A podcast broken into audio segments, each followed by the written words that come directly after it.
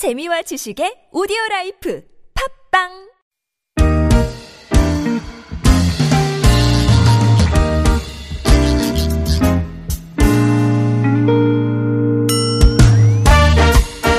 서울 속으로 2부 시작해 보겠습니다. 오늘 목요일이고요. 노무 상담으로 함께 합니다. 이원석 노무사 스튜디오에 모셨습니다. 어서 오십시오. 네, 안녕하세요. 안녕하십니까? 네. 오늘 오시는 길 참 날이 괜찮았죠?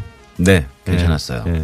뭐 시야도 좀 오랜만에 네. 환하게 트여 있는 느낌이고 미세먼지가 지금은 괜찮은 편인 것 같은데 어, 오전 내내 조금 이제 안 좋아질 수도 있다 예보가 일찍부터 있어서 긴장 모드에 예, 들어가 있습니다. 자, Google Play Store나 Apple App Store에서 TBS 애플리케이션 내려받으시면 실시간 무료 메시지 보내실 수 있습니다. 샵 0951번 단문 50원 장문 100원 유료 문자 카카오톡은 TBS 라디오와 플친 맺으시면 무료 참여하실 수 있습니다. 5458번님 퇴직금 중간 정산했는데 월급의 총 금액이 아니고 수령액만 나와요. 이게 맞습니까? 네. 네. 요 질문. 요 질문은 아마 그런 뜻인 것 같아요. 퇴직금을 계산할 때에 처음에 지급받은 총 급여액을 기준으로 퇴직금을 계산하신 것이 아니고 네. 어, 소득세나 사대보험료 등을 공제한 후에 실수령액을 기준으로 퇴직금을 계산한 것이다 네. 이런 말씀으로 들리고요. 예. 음, 그건 잘못된 것이죠. 우리가 이제 퇴직금은 퇴직 전 3개월간의 임금을 퇴직 전 3개월간의 근무일수로 나누어서 평균 임금을 계산한 다음에 1년 근무에 대해서 그 평균 임금의 31분을 지급하는 것이거든요. 결국에는 퇴직금이 얼마냐보다 더 중요한 건 이 평균 임금을 어떻게 계산하느냐 이건데 네. 평균 임금은 조금 전에 말씀드렸듯이 퇴직 전 3개월간 받은 임금을 모두 더하는 겁니다. 거기에는 뭐 연장 근무 수당이나 야간 근무 수당도 모두 들어가는 것이고요. 예. 소득세나 사대보험료를 떼기 전에 자신의 실제 급여를 기준으로 계산을 하는 거예요. 네. 소득세나 사대보험료는 자신의 임금에서 공제를 한 것이지 임금이 아닌 것은 아니거든요.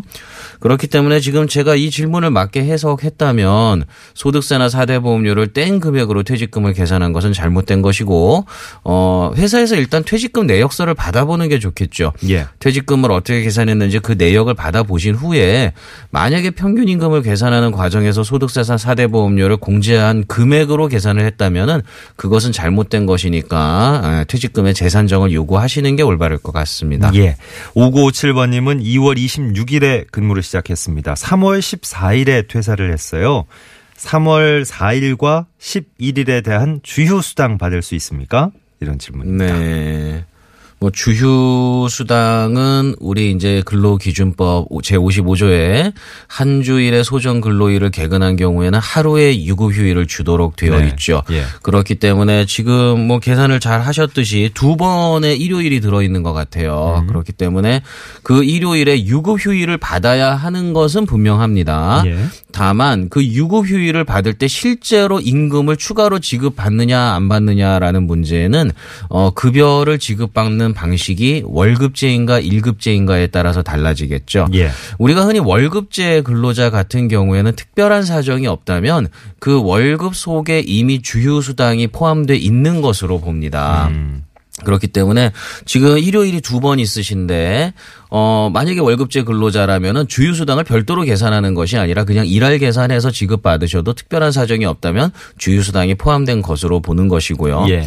만약에 급여를 지급 받으시는 방식이 일급제 또는 시, 죄송합니다. 일급제 또는 시급제시라면 예. 특별한 사정이 없다면은 일급제나 시급제 근로자는 주휴 수당이 포함되지 않은 임금으로 보는 거예요. 네. 그렇기 때문에 어 4일과 11일 두 번의 일요일이 들어 있는데 그 주에 주휴 수당은 못 받았다고 보는 것이 타당하시죠. 그래서 본인의 급여 체계가 월급제인지 일급제인지를 먼저 확인해 보시고 예. 어 만약에 일급제나 시급제 근로자인데 어 주휴일에 대한 임금을 별도로 못 받으셨다면 그것은 별도 청구할 수 있다. 이렇게 말씀드릴 수 있겠네요. 네. 2511번으로요. 저는 건축회사에 10년 정도 다니다가 작년에 이직했습니다. 근데 연차 수당을 한 번도 받은 적이 없어요. 지금이라도 받을 수 있습니까? 라는 질문입니다. 네. 우리가 장기간 연차 수당을 못 받으셨는데 이제 청구한 사실도 없고 회사에서도 주지도 않고 그러고 있다면은 어 사실은 그 원인이 무엇인가를 일단 판단을 해보는 게 필요합니다. 네. 어 물론 회사에서는 연차라는 제도가 있는 줄 몰라서 그냥 적용을 안 해버리거나 있는 줄 알면서도 지급 안 하는 경우도 있지만 예. 또 그런 경우와는 반대로 나름대로 이제 연차 부분에 대해서 나름대로의 어떤 해결 방안을 가지고 해결을 해놓은 경우도 있어요. 음, 일반적인 경우는 아니지만 예. 네. 그 이제 대표적인 경우가 이제 연차를 사용하지 않았을 때 지급하는 수당까지도 월급 속에 다 포함해서 지급했다. 음. 예. 이런 경우도 있고요. 그 사연이 또 많이 들어왔던 예, 경우네요. 그렇죠. 예. 우리 또 빨간 날 쉬는 거 예. 이런 것을 연차 휴가로 우리는 대체했다. 이렇게 주장하는 경우도 있거든요. 예. 그렇다면 회사가 연차 수당을 어떤 핑계로 지급 안 했는지 그것을 이제 좀 알아야 돼요. 예. 어 일단은 만약에 월급 속에 다 포함해서 지급하지 않았냐 이렇게 회사가 주장할 수도 있기 때문에 예. 그러려면은 어, 여러 번 말씀드렸지만 근로계약서에 며칠분의 연차 수당이 금액으로 포함하면 얼마가 포함되어 있는지를 정확하게 미리 명시를 해줘야지 인정이 되는 것이죠. 네.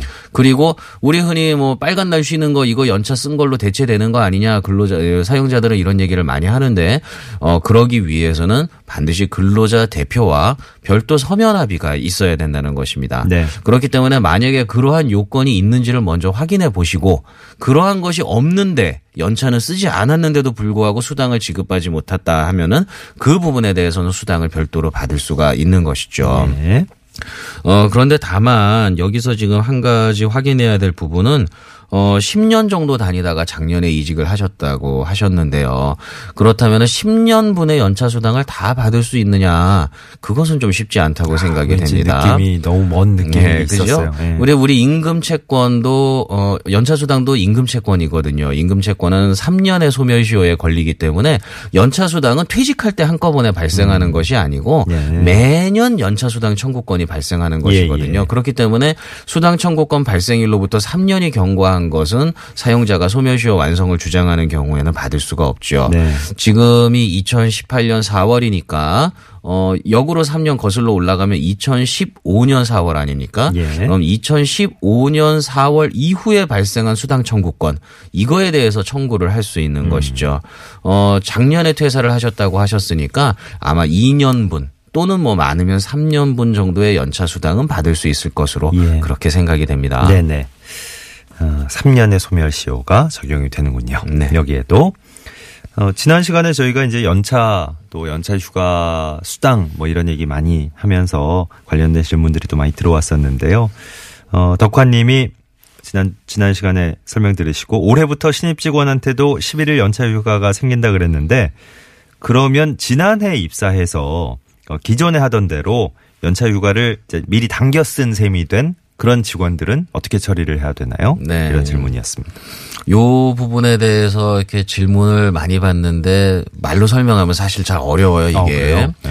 어, 다시 한번 좀 먼저 설명을 드려보면 이렇게 예. 되는 거죠.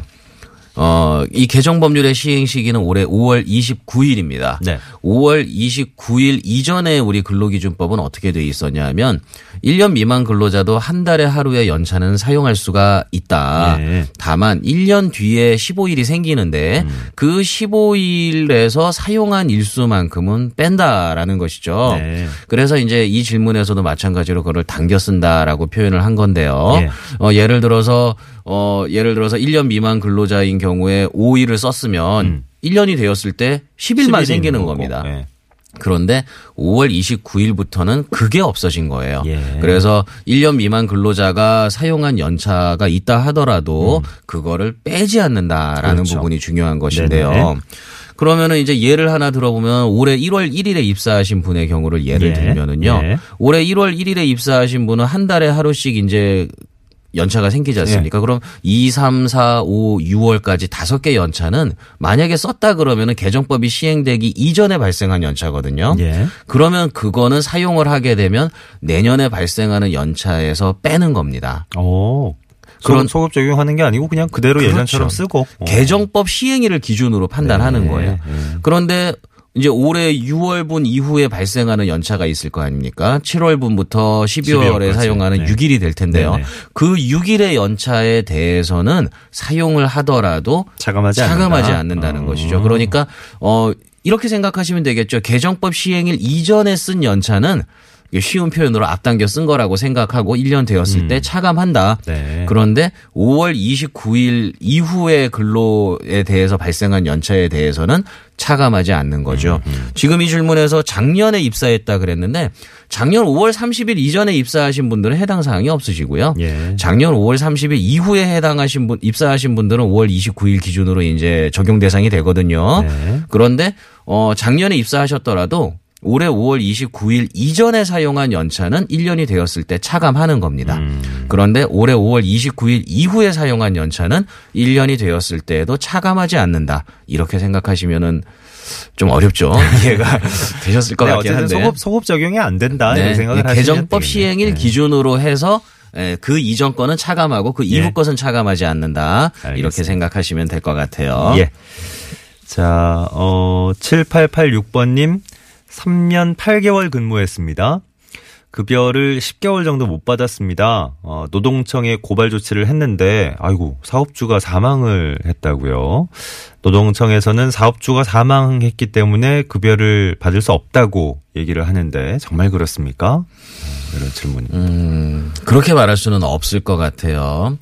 아마도 노동청에서 사업주가 사망했기 때문에 받을 수 없다 이렇게 표현한 거는 받을 수 없다라는 말이 아니고 우리가 이제 노동청은 근로기준법 위반에 대한 어떤 형사적인 처벌을 위주로 조사하는 기관이거든요. 예. 그렇기 때문에 만약에 개인 사업자인데 사업주가 사망을 해버리면 음. 처벌할 수가 없지 않습니까? 네. 그렇기 때문에 노동청에서는 어떤 조사나 기소를 할 수가 없는 것이죠. 예. 그래서 노동청에서 이 사건을 해결할 수 없다 이렇게 말씀을 드린 것 같아요. 물론 노동청을 통해서 사업주를 처벌하는 방식으로 이 사건을 해결할 수는 없을 것 같습니다.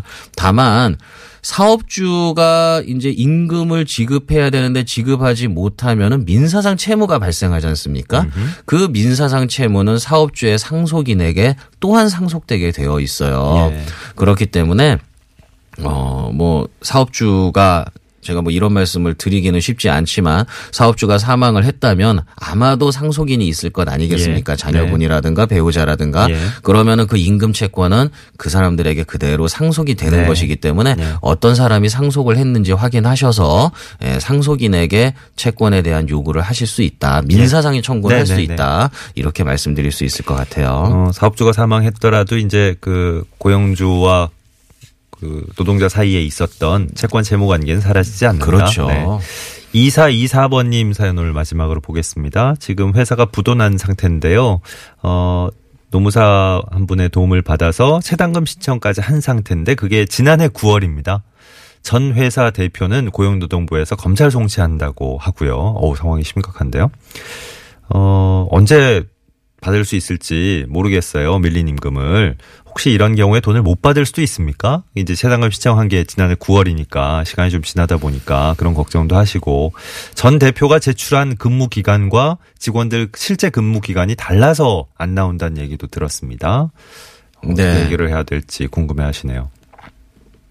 일단은 지금 체당금을 신청을 하게 되면은 보통은 뭐 자료나 이런 것들이 충분한 경우에는 빠르면 뭐 3개월 정도 만에 체당금이 지급되기도 하고요. 예.